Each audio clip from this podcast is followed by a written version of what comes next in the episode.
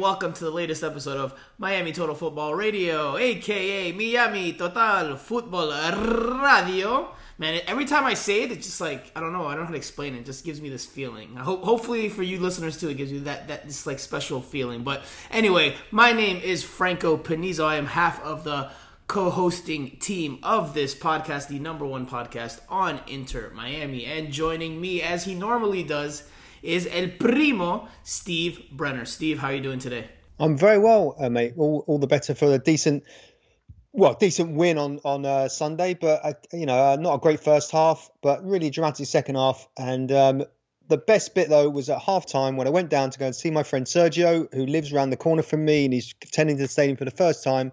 Bumped into two Miami Total Football Radio fans, Dave Stelnick, who I already knew anyway, but my main man Luis who uh, was very complimentary, less complimentary about you. uh, said that, yeah, I think he said he, he agreed with 75% of what I say. Um, I don't know what happened to the other 25%, but I'm sure that could be soothed over with a beer. But he did say that, I think he definitely said I pref- he preferred me. Uh, Luis, tweet and let us know. But also, he said that you were overcritical, and I had to agree with that. Listen, um, if I'm overly critical of a team that's in last place, then I will take that because, well, they're not in last place anymore, but they had been in last place for much of the season. Um, so, yes, if I'm overly critical, then I, I will accept that as my role here. And look, we have different hats, different sizes, different for all different tastes. So if you want the the Englishman with the English wit, we, have got you covered there. If you want the the passioned Latino, you nasty got, Peruvian, got yeah, we got that as well. yeah, yeah, we've we've got we've got it for everybody, all different shapes, colors, and sizes here on Miami Total Football Radio. But, but what I will say, what, sorry, what I will say is that you know it was so nice just to see you know two guys who were really sort of pleased with what we're doing and you know complimentary and you know, just say they, they sort of said thanks for you know putting out doing the output and keep up the good work. So thank you guys so much, and thank you for everyone for listening and. Please keep giving. Um, would you would you do on iTunes? Stars or recommendations? Or yeah, reviews? stars and reviews. Stars and reviews. Which actually, I saw I saw a recent review that we got um, that was new the other day, and I was like, oh, it was really it was really uh, pleasant, a really pleasant review. It wasn't for my mother, was it? I don't think so. I don't think so. Um, I don't remember the username. I'd have to go and check, but I don't think it was your mom.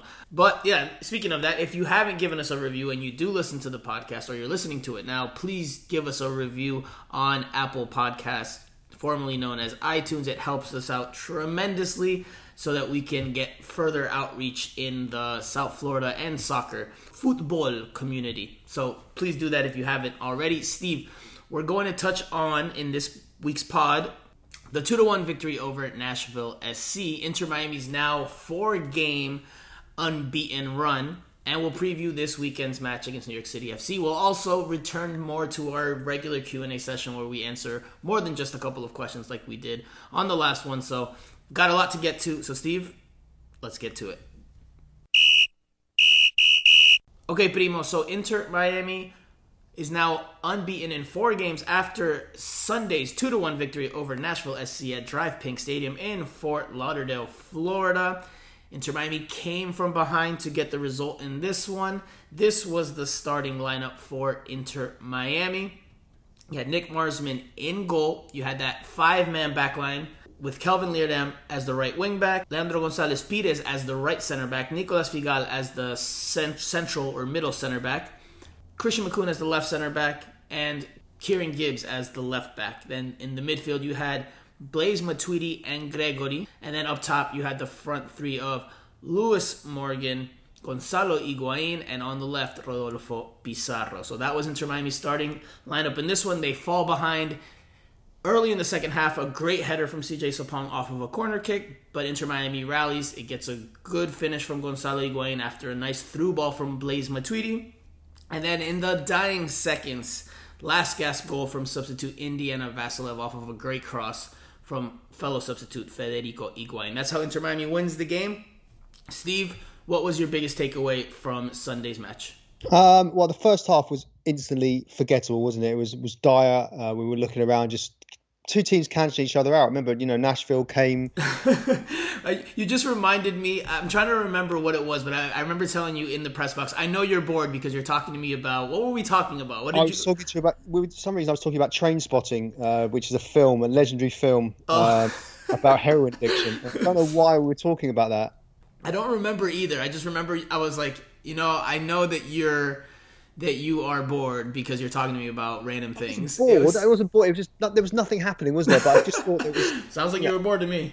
if anyone hasn't seen Trainspotting, by the way, you should see it. It's an iconic film. Oh no, I was I was saying because there's a Scottish lunatic in it, and his name is Franco. But anyway, ah, that is there we go. That is it's, it's, it's this is not relevant at all. Other than if you haven't seen the film, watch it.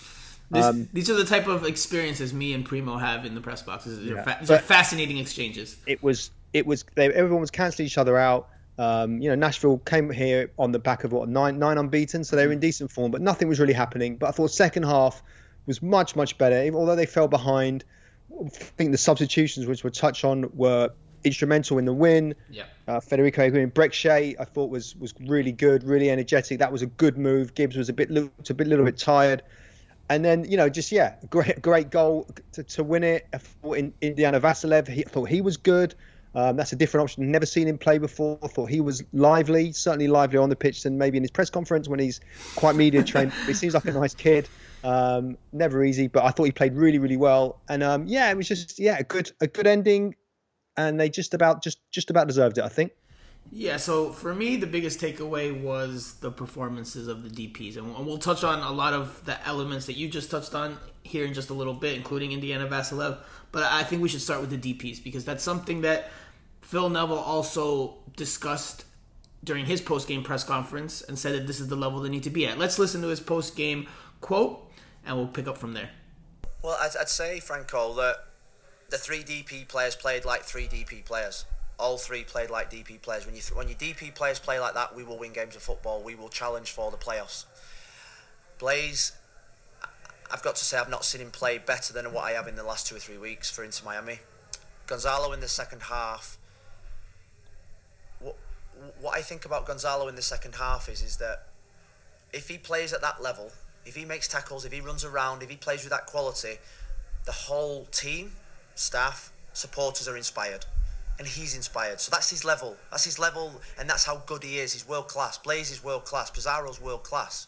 We saw that in the Gold Cup. So when them three are playing at that level, we will be a better team. That's their challenge. That's what comes with being a DP player: the expectation, the pressure, and the and, and the need to deliver every single game.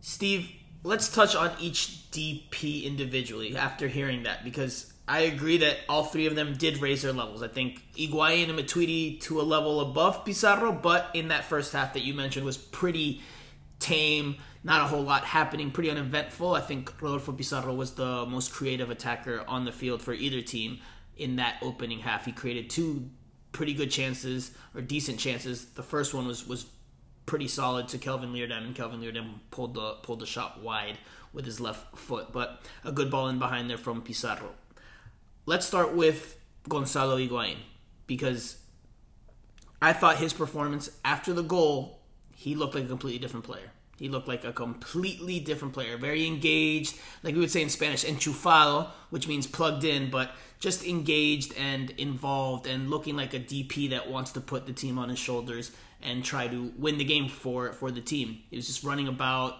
pressing uh, Nashville CS players, trying to win the ball back, making runs. It was just a different Gonzalo Higuain. I don't know if that was just motivation from scoring the equalizer or just also if he's you know getting better physically. But he looked like a completely different player during during that the last 30 minutes of the game. And also, just going back to the, the first goal, obviously it was a great ball, but just a great finish by Gonzalo Higuain, who I actually did think it looked a little bit trimmer. He looked a bit, he looked livelier. So, um, you know, maybe the maybe the training has has paid off. But you know, sometimes when the ball goes into the box and the, the striker's onto it, unfortunately, someone like Robbie Robinson, he doesn't exude a lot of confidence, even though he can he can score and he will score in the future for sure. Um, you know, score a lot of goals, but with Higuain, as soon as he got the ball, you just knew he was going to score, and that's you know that's why you pay the, those sort of guys the big money because in you know again you know we're, we are like a broken record. We're saying it all the time. If if those guys are performing, or at least two or three of them performing really well, then the team have definitely got a chance. That's the way it, it kind of works in MLS, isn't it? You need those star guys. Yes, you have to have the solidity and and the, and the you know the, the team behind you. But in the end of the day, it's the big stars that invariably are going to pull you out of the fire. And I think you know for for, for the first time in quite a while, they they did just that.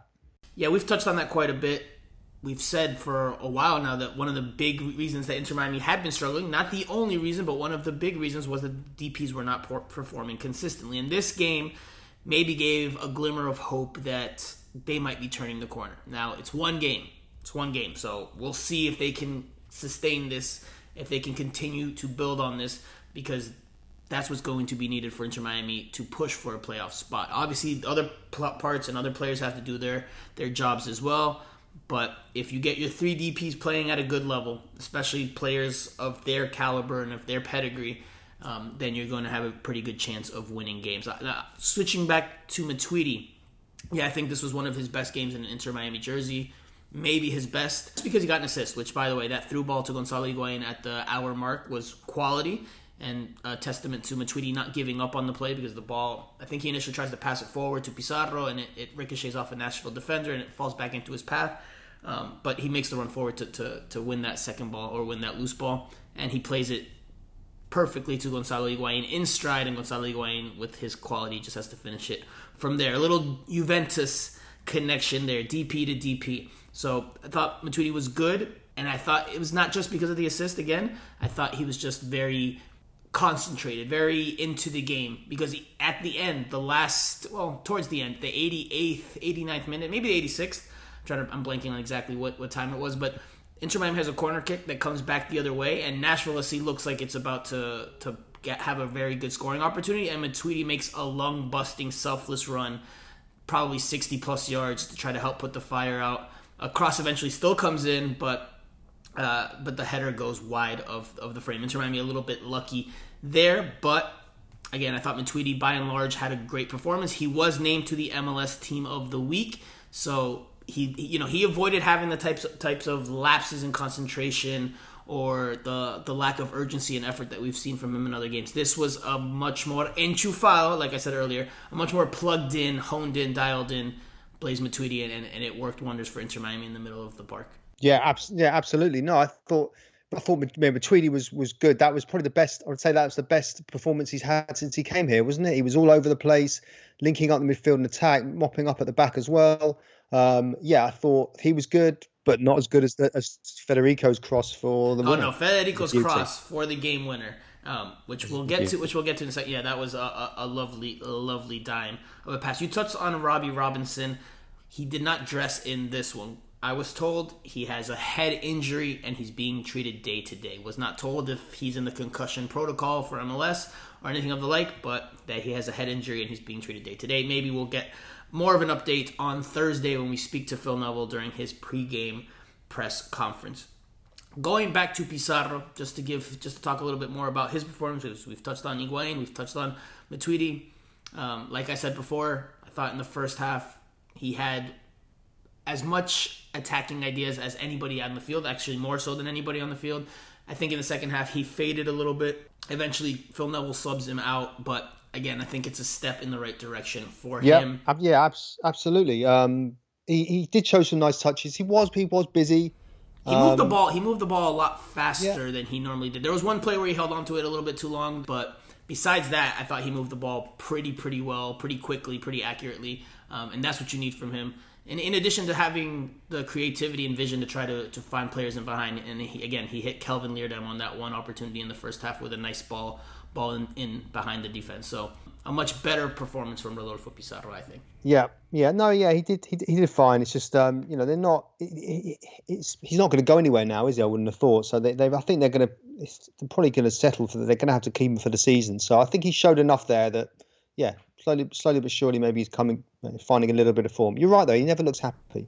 He never looks, he never smiles. Yeah, he's. I, am telling you, man. I think I think something has happened along the lines of of that, but that's just again not information. That's just my sensation from from the out from the outside. Although I know you're not you're not too enamored with him still because even in that first half you were still kind of like uh, yeah, you were yeah, you weren't too happy. And then, and then as soon as you as you were saying as soon as you were being critical of him, he helped set up that that one pass to Kieran Gibbs who takes yeah. the shot on goal, and then you were like, oh, all right, all right.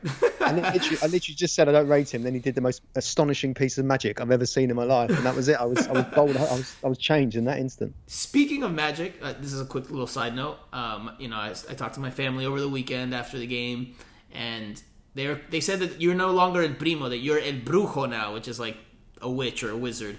Because I'm not sure if this is accurate, but they said that you got last week's prediction correct also. So that would make it two weeks in a row that you've gotten the prediction on the money. So I have to go back and, and double check that fact, but. Um, yeah, they, they, they're calling you El Brujo now, not El Primo. But I like that. I like. Can, can we meld the two the names together?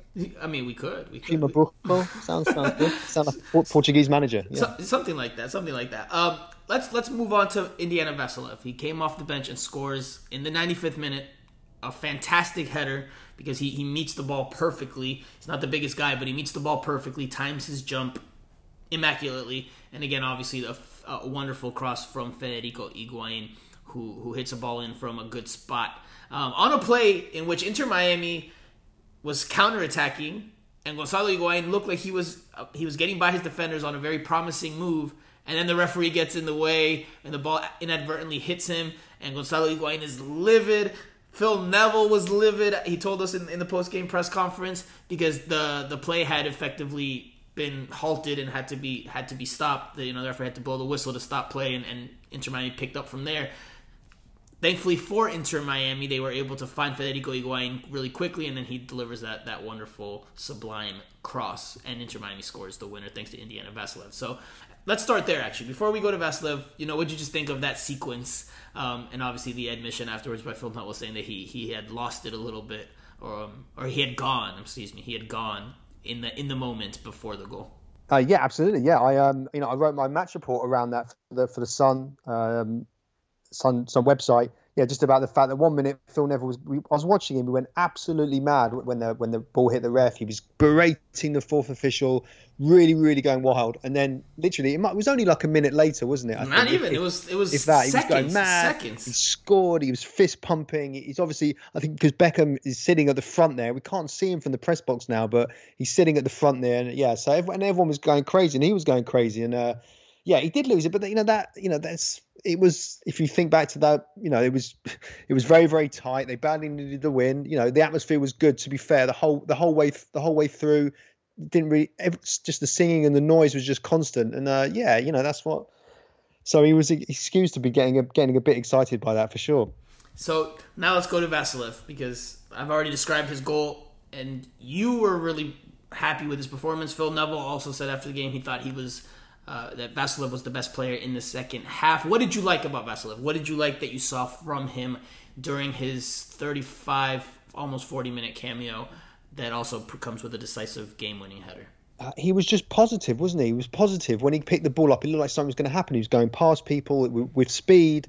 Uh, he was moving forward. You know, you, you, with I guess Matuidi and Gregore and Ulloa, you know, you don't really get that because they're more holding midfielders. They're just, you know, they're waiting for the attacking players to try and make space and make something happen. But he was making something happen. You know, he is. I guess he's a yeah, he's more of like an attacking midfielder really. But that was the first time I'd seen him. And yeah, and then of course then gets in the right spot, a great cross, but also a great run for the header. He's got to be in the box. Um, no, he, I think he, he looked good, and I think initially when he came, it must have been a, a Chris Henderson signing. I, I'm not Phil Neville wasn't, I think, sure to be honest about him. He wasn't sure, uh, but I think he's definitely sure now that he's a, he's a good he's a good player. I wasn't as enamored as as you were with you know initially when I went back and watched the game. Sensation was still kind of more or less the same. I do think he brought uh, more of an attacking element to the team in terms of trying to make things happen on the dribble, trying to penetrate Nashville SC's uh, defensive third into Miami's final third. I think he helped them in that regard. Um, you know, he was definitely making runs into the box, crashing the box, looking to combine. He definitely injects some speed into the team, right? Some of the young, fresh legs that, again, Inter Miami doesn't have by and large. They don't have a lot of speed on the team. So I think it's also notable um, that he brings that as well. I again, I don't think he was incredible, but with the decisive goal and his overall performance, I think it's a very positive step in the right direction for a player who is still trying to find his way within the team, still learning his teammates, surely still learning the tactics. I do think Phil Neville had a big part again in pushing the right buttons and finding this result because the game-winning goal comes from two substitutes. Federico Higuain to Indiana Vassilev. And I think at this point, Indiana Vassilev, like Phil Neville said after the game, might be might start pushing for more minutes and potentially even some starts if he can keep this up. Now, Steve, quickly let's touch on Phil Neville because we touched on the substitutes a little bit ago. But I think he's starting to find his footing with this team. I think he's starting to figure things out with this team. What are its strengths? What are its weaknesses? He has changed the formation into this you know, you could call it three at the back, but it's really a five at the back. It's a it's a five two three. This formation that he used in the middle of the game against CF Montreal when he switched into it, the, that two to one victory. Since then, he has stuck with it, and it's it's worked. It's given the team more solidity defensively, so they're not giving up as many chances and as many goals. And it's also helped them gain some control and improve the performances of a lot of players. So the team in general is functioning better now and I think that's a byproduct of Phil Neville figuring things out a bit more after, especially after that five to zero loss. Because since then, it's been again a, a franchise record four game unbeaten run. But yeah, and, and that's why I will always champion giving the ma- giving a manager a, you know a season, give him a, give him a chance to implement these ideas. You think six? How many games really has he played? F- Sixteen now in the league. Maybe what was it, two or three preseason? So you know, you don't. I guess it, it, takes time, doesn't it, to to work out exactly what the, potentially the best system will be. I'm currently Inter Miami manager on Football Manager 21. You know, I'm taking my time. It's difficult. It's difficult, but I just think you know you just need time. And I, I'm like I said, you went back to last season. I always said give Diego Alonso at least a season just to just to see it. And I think you've got to be judged after the end of one season, not now. But yeah, um, he seems to have settled on, on that on that formation. Look, he's he's turned it around, but it's. Uh, like you said, baby steps, and you know it's still going to be a real. I think it would be an achievement from this position right now if they got into if they got into the playoffs. I think that would be a, a good achievement. It's not to say they shouldn't it shouldn't be a problem for them, it, and it, obviously it has become because of the bad form. But um, you know, I think um, they've they've they've shown that they've got a chance, and if they can keep the, the, the big players fit, then um, you know they should be up there. They're right now in 12th place. They moved out of the basement out of the hole that they were in in the Eastern Conference. They are now in 12th place, still a few points away from the playoffs. They do have a couple of games in hand, but let's not also get carried away. This is just four games, and it's only been two wins in those four games. So let's let's see them continue this. This is definitely progress, 100%. I agree with that, but this isn't it. This is not. This no. is just only the beginning, right? These are baby steps, as he has said, and as you just mentioned eight point eight points behind Columbus in uh, in seventh. But I mean, uh, there are a lot of there are a lot of games to go. No, there's definitely there's definitely a lot of time, right? There's definitely a lot of time, but we're almost at the halfway point of the season. This weekend will mark Inter Miami's 17th game. That that marks the halfway point, and clearly they're not where they where they expected to be. But regardless, they're they're starting to give fans and give us on the outside some reason to believe that maybe they can turn this thing around. But again, still games to be played, still games to be won, still points to to have to grab. Steve, let's take a quick break and we'll come back after that to preview the matchup against New York City FC this weekend. Let's give us control in games. Uh, but I've got to say, watching New York City last night, you know we've got to be adaptable with our system. When teams play lots in midfield we've got to we've got to make sure that we match them up in midfield. So it's a system now that we know we're 4-2-3-1 3-4-3 3-5-2 we know we've got two or three systems that the players are comfortable with. And and we've been working really hard with these systems for the last three four five months. Now we're beginning to see it flow. Okay, Primo, switching gears. Inter Miami this weekend plays New York City FC. Another tough test for Inter Miami because New York City FC is in third place in the Eastern Conference right now. It's coming off of a pair of maybe disappointing draws. Yeah, disappointing draws given the opposition. But before that, they had beaten the Columbus Crew 4 to 1 and smashed Orlando City 5 to 0. So They're on a five game unbeaten run right now. They play Wednesday night in the contrived Leagues Cup. I'm not a fan of the Leagues Cup at all. If you follow me on Twitter, you probably know that by now. But what do you expect from New York City FC on the weekend? Given that they're playing a midweek match, don't know how their head coach Ronny Deila is going to approach that. Is he going to go with the starters? Is he going to go with the reserves like Peter Vermes of Sporting Kansas City did on Tuesday night? We'll see. But what do you expect from New York City FC on the weekend? Yeah, I mean it's um, you know they're on a they're on a decent run and they've had some some decent uh, home wins. You know, five 0 over Orlando, four four one over Columbus.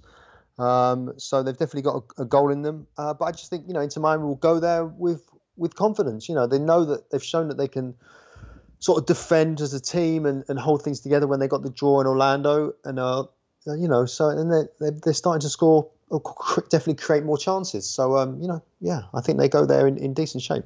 So, and this is an away game. Again, this this game was actually originally scheduled for 3 p.m. It's now going to be played at 8 p.m. and it's not going to be at Yankee Stadium, which for Inter Miami fans, that's probably a good piece of news because Yankee Stadium, for a football aspect, from a soccer aspect, is not a great place to watch games. Just the dimensions, obviously, are not made for soccer. So the experience on TV as well as in person is not the most pleasant. I know you've been there.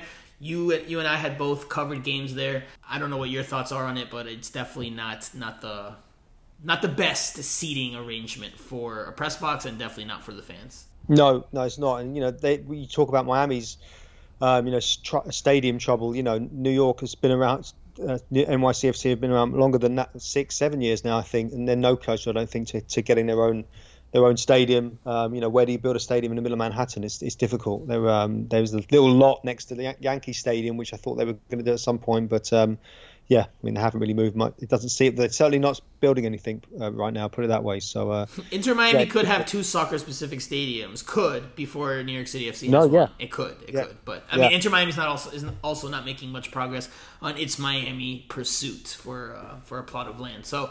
Um, look, this game is at Red Bull Arena. It's in New Jersey. At some point, you're going to see an Inter Miami New York City FC game at Yankee Stadium. And if you've never seen a game there before, either on TV or in person, remember this podcast, remember this this conversation because you will most likely be uh, dreading dreading that viewing experience. Um, look for me, Inter Miami. It's going to be a tough test. I think New York City FC will field a strong lineup. Not sure what, how they're going to approach their their Wednesday game, but. I, I, you know, even if it's a mixed lineup, I still would expect New York City FC to, to field a very strong team at what's being considered a home game for them against an Inter Miami team that's on uh, on a roll as of right now. So for Inter Miami, Phil Neville said something during his post game press conference that I think kind of maybe tipped his hand a little bit. And I don't know if he was just caught up in, in the emotion of the game and or if he if he wanted to do it on purpose, but he tipped his hand a little bit because he talked about how he watched New York City FC's game from the weekend and he mentioned that they have numbers in the middle of the park and that because of that it sounded like, and this is just me reading into what he said, sounds like he is considering maybe changing up the formation, moving away from this this five two three formation and into something else this week, just to help give Inter Miami more numbers in the middle of the park to counteract what New York City FC does. So don't be surprised if we don't see that five two three this weekend. Steve, for you, for Inter Miami, what is the key to the game? What does Inter Miami have to do to at least get a result, if not a win? Yeah, create create chances. I think just try and be on the on the front foot as much as possible. I think if you defend, try and defend for 90 minutes, it you know it can kill you in the end. But they've started to um, yeah create more chances. I guess, but look more of a threat offensively. Um, just need to be when those chances do come, take them. And they did, you know, they did do that eventually on Sunday. But there were a few other opportunities which you know they, they could have taken. So um, yeah, that's, I that's the key. For me, Steve, the key to the game is what Phil kind of alluded to this past weekend, and that's winning the possession battle, winning the middle of the park, the center of the field, because New York City FC has some talented players in there. They have Alfredo Morales, Peruvian, German, American, who has represented the U.S. men's national team in the past, who arrived from Germany this offseason. They have James Sands, who just played with the U.S. men's national team at the Gold Cup and helped them win that. They have Maximiliano Moralez. They have Ismael Tajouri They've got some talented talented players in that middle of the field that can not only boss possession, but can also create and cause you damage in the final third. So I think defending with the ball as much as without the ball will be important for Inter Miami. So I think winning possession, being able to dictate the tempo at times and control the match at times, I think that will be important. It won't be easy. It won't be easy because because New York City FC, this this group of players by and large has, has been together for a good bit. A lot of the pieces have been in place, so they know what they play and they've been very good at that. So for me, this, it's the it's the middle of the park that that Inter Miami has to really try to try to win in order to give itself a chance at getting a result at Red Bull Arena on Saturday. Steve, what lineup changes do you think we could see? Do you think there's anything that that Phil Neville does differently? Again, I think there will be a formation change. You know, maybe he goes back to the four-two-three-one just to have more bodies in the center of the park to to counteract what New York City FC does. That's just what I think. But what do you think? Do you think we'll see a formation change? do you think we'll see personnel changes? Um, yeah, he may freshen up. Maybe I mean maybe Vassilev will, will, will start. Maybe Pizarro will drop out. Um, you know, Shawcross didn't start, did he, on Sunday? Um, he he could come back in, but I thought they were pretty good defensively, so I don't think there'd be too many too many changes really. But I think you know Vassilev will push him for a start, won't he? Maybe. I mean, uh, you know, again, I think he's still working his way to his best in terms of his sharpness and, and in terms of his fitness. He, he, said that after the game, he's still working to get uh, back to, to his best in this heat and humidity uh, in terms of his conditioning. So it depends where he stands there. It helps Inter Miami that they have a proper week's worth of training. They've had a good amount of time to recover from the game and uh, from the weekend's game, and they'll have enough time to prepare for New York City FC. So that helps Inter Miami. What changes could we see? You know, if Robbie Robinson's healthy, he probably comes back in. But now, now it gets tricky because now there's different players performing. Do you go Pizarro or Federico Higuain? Do you go, do you go Indiana Vassilev or Robbie Robinson or Lewis Morgan? These these are now decisions that Phil Neville is going to have to make. Um, you know, so what? what That's his job, man. That's his job. That's what he has to do. Sure. So I, I would say I'm going to predict a four-two-three-one. Nick Marsman in goal. I think he goes with Kelvin Leerdam at right back, Nicolas Figal at right center back, Leandro Gonzalez Pires as left center back, and Kieran Gibbs as the left back. Matuidi and Gregore in the middle. Your second midfield line will be Lewis Morgan, Pizarro, and Indiana Vassilev. Yeah, I think Indiana Vassilev gets the start if Robbie Robinson is not cleared to play, if he's still dealing with this head injury that we've been told about. And Gonzalo Higuain obviously starts up top. So I think, yeah, I think you'll see a 4 2 3 1, and I think you'll see Indiana Vassilev maybe go into the starting lineup. Maybe on the right, and Lewis Morgan goes out on the left, or Indiana could start off on the left and and Lewis Morgan on the right. But something along the lines. That's my that's my prediction for for the weekend's game. Steve, what is your prediction for Saturday? Does Inter Miami keep it rolling? Do they keep it going with a with another point or three, or will they end up with zero? My my my legend is on the line now, isn't it? With your family. el brujo, el brujo. Let's see if let's see if you can keep it up, man. If I don't get it right, that it's just shattered. That illusion has been shattered into Yeah, a million pieces. you'll just return so- to the basic old primo again. Oh, um, I'm going to go two all, two two. Two two draw. Yeah, Okay. So Feel Inter it in my Miami. Inter Miami keeps rolling in terms of staying unbeaten with a tie. This is a tough one, man. This is a tough one because New York City FC plays uh, midweek, so they'll be on short rest, but they're at home. Inter Miami has to travel. Mm, New York City's pretty good. I'm going to say a 1 0 loss. One zero loss for for for Inter Miami. They're they're on a they're on a roll. They become a much more tactical team under Phil Neville. You know, making sure that they stay solid at the back and and focus on the defensive side, not taking that many risks in the attack. But I think against New York City FC, with the talent that they have and the chemistry that they have, even on short rest, I think that they'll find a way to break through Inter Miami's defense, and Inter Miami doesn't score in this one. But we'll see. We'll see how they do. Inter Miami has done fairly well so far against teams that are high up in the Eastern Conference standings. They've competed well. They've given themselves chances to win, and they've been able to win a couple of these. So they've gotten results against good teams. It would not be out of the realm of possibility for them to get a result here against New York City FC. So we'll see what happens on Saturday. We'll leave that there. We'll take another quick break and we'll do our Q&A session after this.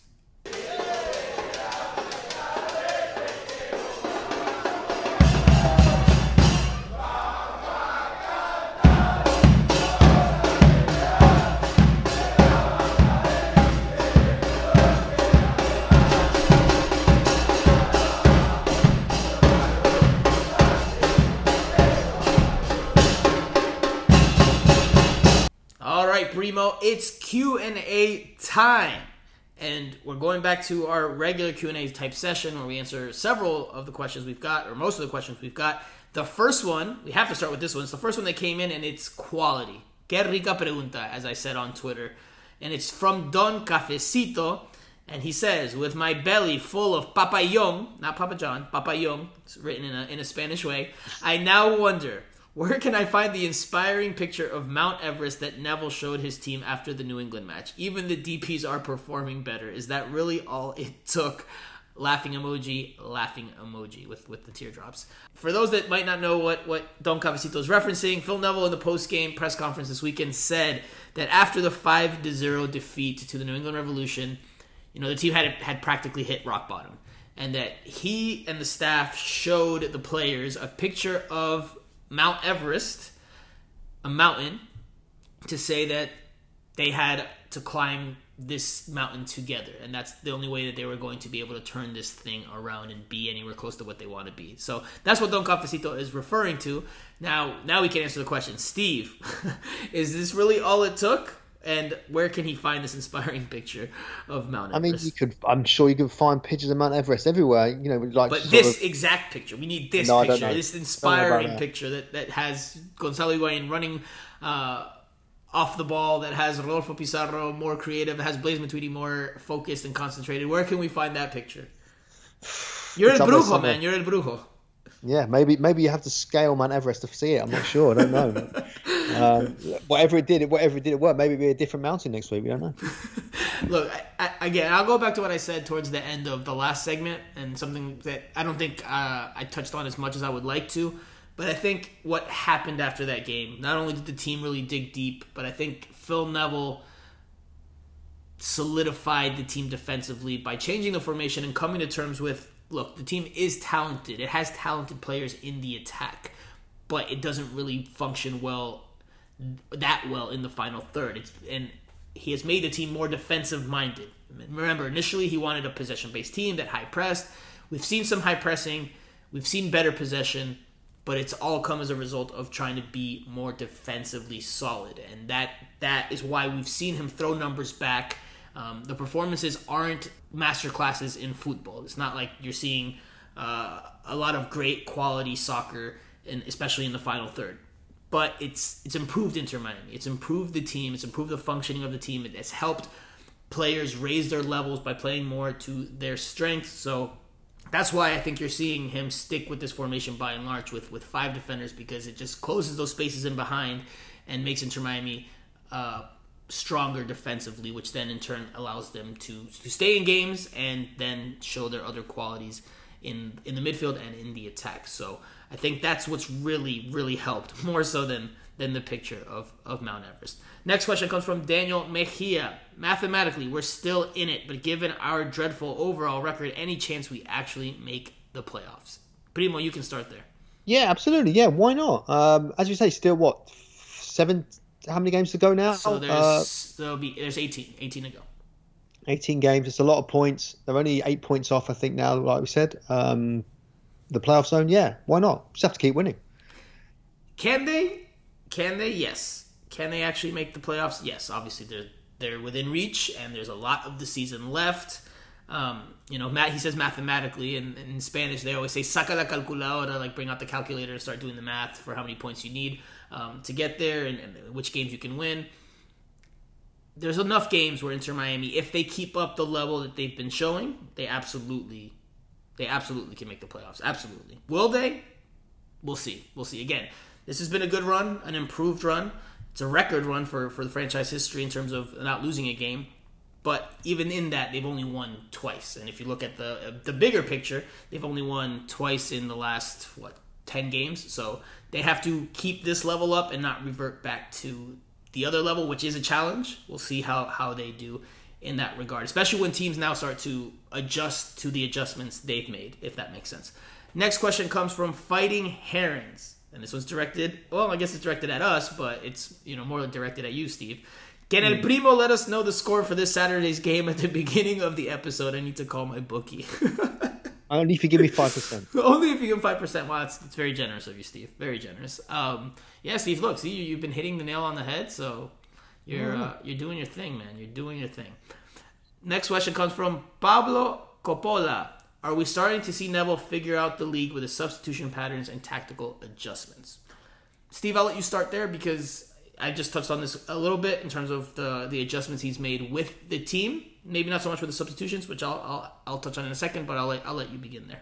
Yeah, I mean, yeah, I guess you know he's he's he's like we said earlier, he's, he's just trying to find working with the players and trying to find the right systems and who who who fits there. And you know, remember this is his first. I mean, obviously he was manager of the women's England women's national team, but this is his first club management role, as in him being, you know, the, the, the head coach in Valencia. He was assistant to his brother, and then to Nuno Espirito Santo, you know, the new Spurs manager who was at Wolves. Um, so you know, he he's a he's a newish coach, I guess, in terms of just running, you know, a team like this. So uh, you know, I, on, I keep saying, just give him a season, see and see where see where the team are at then. But um, yeah, I think he's starting to find his feet for sure.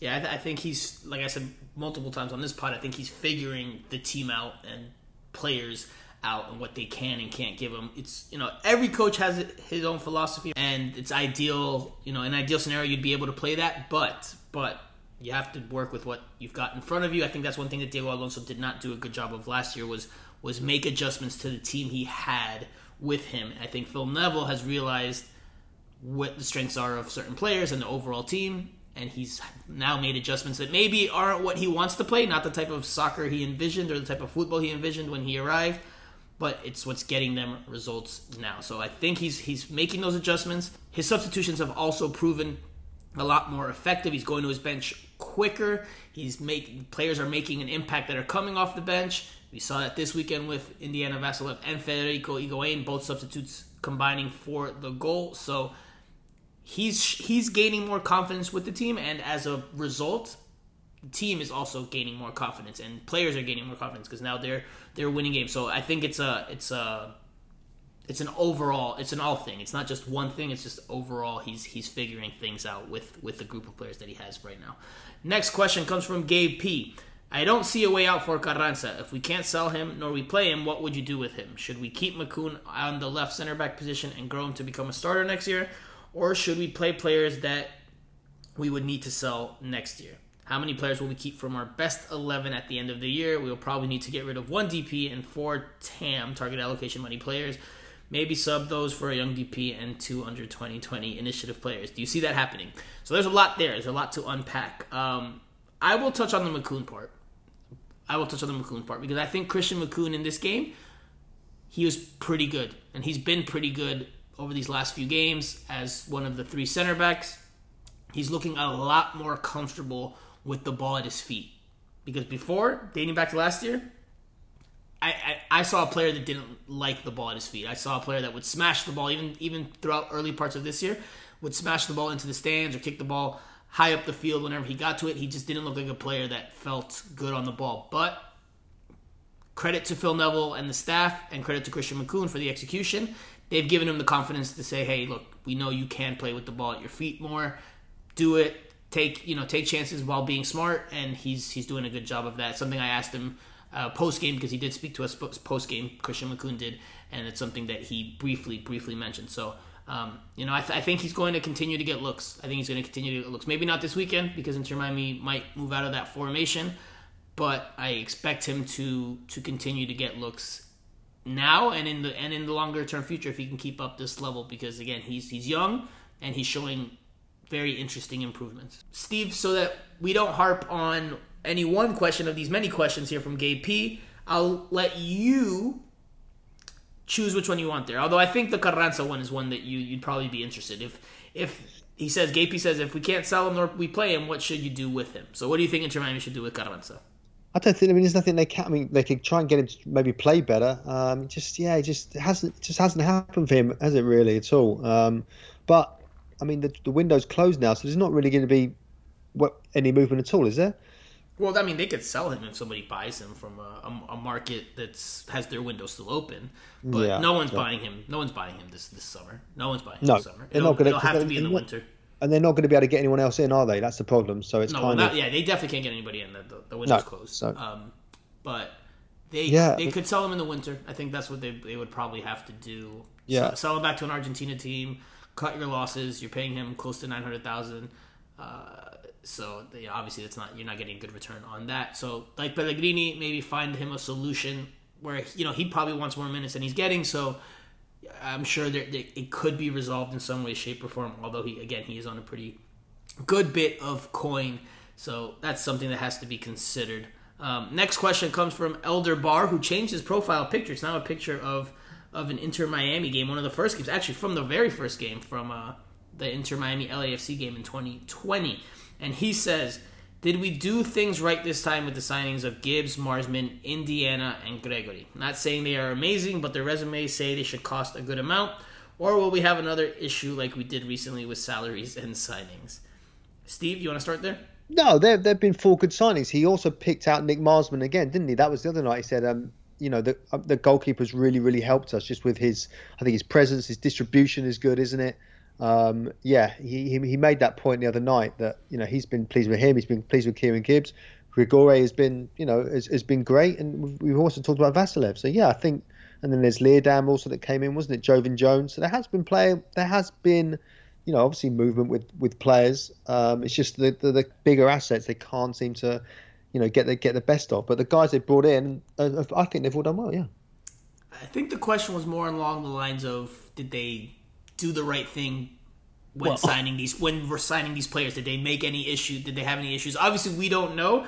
But I will No, I mean, listen. I would put I would put Listen, my, uh, I would put my neck on the line. I would put my neck on the line to say Chris Henderson is not going to do what Paul McDonough did and, and sign players in in ways that are illegal for MLS roster rules and regulations. I'm pretty confident in saying that I think Chris Henderson plays by by the rules and, and does things by the book. Um, I would venture to, to put my neck out on the line to say that. So especially especially after this happened last time. So I don't think there's any worry any worry there if that if that's more along the lines what the question was about. um, no, listen, Inter Miami probably being watched like a hawk, considering what you know what happened with Matuidi. So they wouldn't take any risks, and and you know it's a different regime now, different front office. It's you know those people have, or the certainly the the, the perpetrators before have, have have gone. So um, I didn't even think about that until you mentioned it. To be fair. Yeah, but. I could, you know, They have to. They're going to be. It's like you know when you're a, a kid in school and you're you just got in trouble.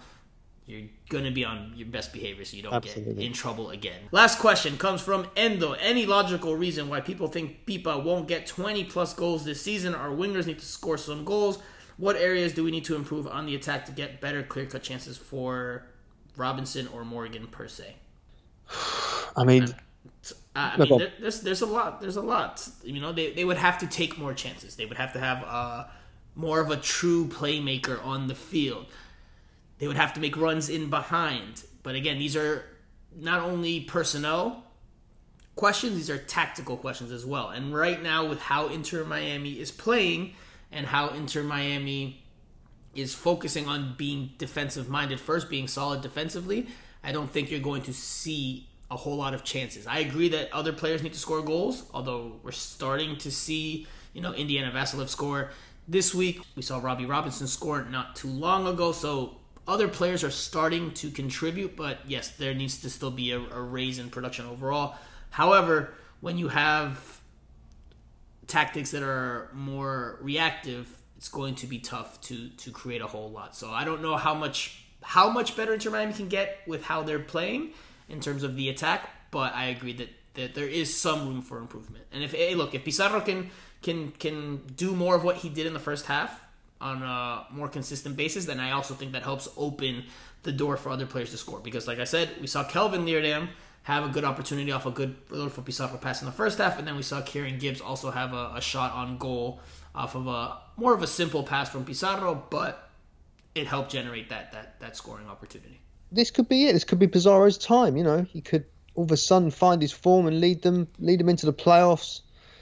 Um, yeah, I mean, you just you, you never you never know. That'd be nice, wouldn't it? That'd you don't nice you don't even believe that. You don't even believe what you're saying. It could happen. it could happen. It's up, to, him, it's up to him if he wants. To, but look, he's not. He's not a true number ten. He's not a true number ten. So like, well, look, I I think we can see more of that. I think we can see more of what we saw. Like I said just now, we can see more of that type of play for him. But I don't think over the course of 90 minutes he's going to do that over and over and over again because he's just not that type of player. He's more of a player that likes to, to move the ball, distribute the ball, not necessarily someone that has the vision or that breaks the, the defensive line with through balls and things of the like. Can he do it on occasion? Sure. Can he do it more than he's been doing it? Absolutely. But is he going to do that on a regular basis and give you that threat consistently?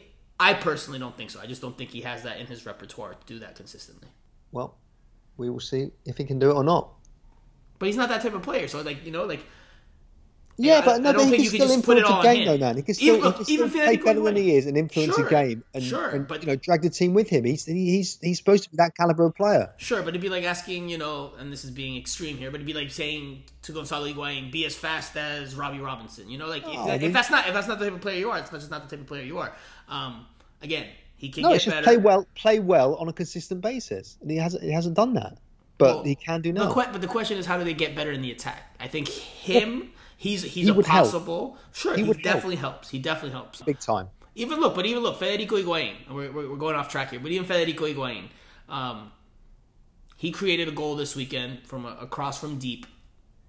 But but he has not been creating a whole lot for Inter Miami, even in his recent performances. He hasn't been. Like the the number tens just aren't creating much.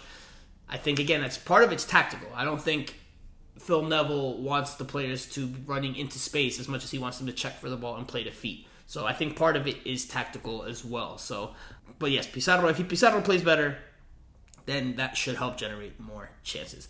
Steve, that does it for the Q and A session. Let's wrap up with your final thoughts. I'll give mine, and we'll call it the show after that. No, um, I thought just yeah, I thought the second half was was enjoyable the other day. I don't think they haven't it hasn't been that enjoyable recently. I thought it was just exciting, and yeah, I just loved meeting all the our, our fans or, or, our listeners. Sorry, and it was so cool to see people and know that you know they appreciate what we're doing, man. I thought that was so cool. Well, we definitely should try to meet up with some of them before a game. I know your schedule is super hectic and tight, but one of these home games we should try to we should try to meet with some of them before. I've done it before. Where I've gone to some of the pregame tailgates and, and, had some some banter and some talks, some soccer talks with some of the listeners, which has been fun. It's good to put faces to names and get to know you guys on a more personal level as well. So let's try to let's try to coordinate that, Steve. Let, us try to do that. Um, if not before the end of August, at least by September. Let's try to make that. Let's try to make that happen. My final thought is that I'm going to give a big thank you to Michelle Kaufman of the Miami Herald because I will be freelancing for them this weekend. It'll be my first byline in the Miami Herald. I'm just doing it as a as on a temporary thing, just a one-time thing to to fill in for her because she is on vacation. But I appreciate so much the gesture, especially right now that I'm a little bit in in limbo with regards to what my writing future is. So thank you, Michelle, and thank you for the Miami Herald for the opportunity this weekend. I'm really looking forward to it. Big local paper that uh, you know from a personal standpoint, uh, it will be a nice little little milestone, a nice little feather in the cap. So hopefully, Inter Miami gives me and, and all of us something to talk about and something to, to definitely write about. It's now going to be a dreadful nil-nil draw, and you're going to be struggling to write 900 words, and you'll be thinking, why? Why did I tempt fate? No, yeah, yeah. Okay, we'll listen, see. Listen, no, see, you just did your you just did your hedging your bets thing where you say one score and now you said another one. So now if you, now if it comes out to be 0-0, you're gonna be like, oh look, I said it at the end of the pod. You see? You see how no, you do that? No, this is part of your brujo magic. this is part of your brujo magic. You you throw out like three predictions and then you get one right. No, I'm just teasing that does it for this week's pod. Thank you guys again so much for listening. We will be back next week to review the New York City FC match. We will preview the midweek game against the Chicago Fire, and we'll probably have two episodes next week given that there's another busy slate. So, for Steve Brenner, I am Franco Panizo. This is Miami Total Football Radio, and we'll talk to you guys again very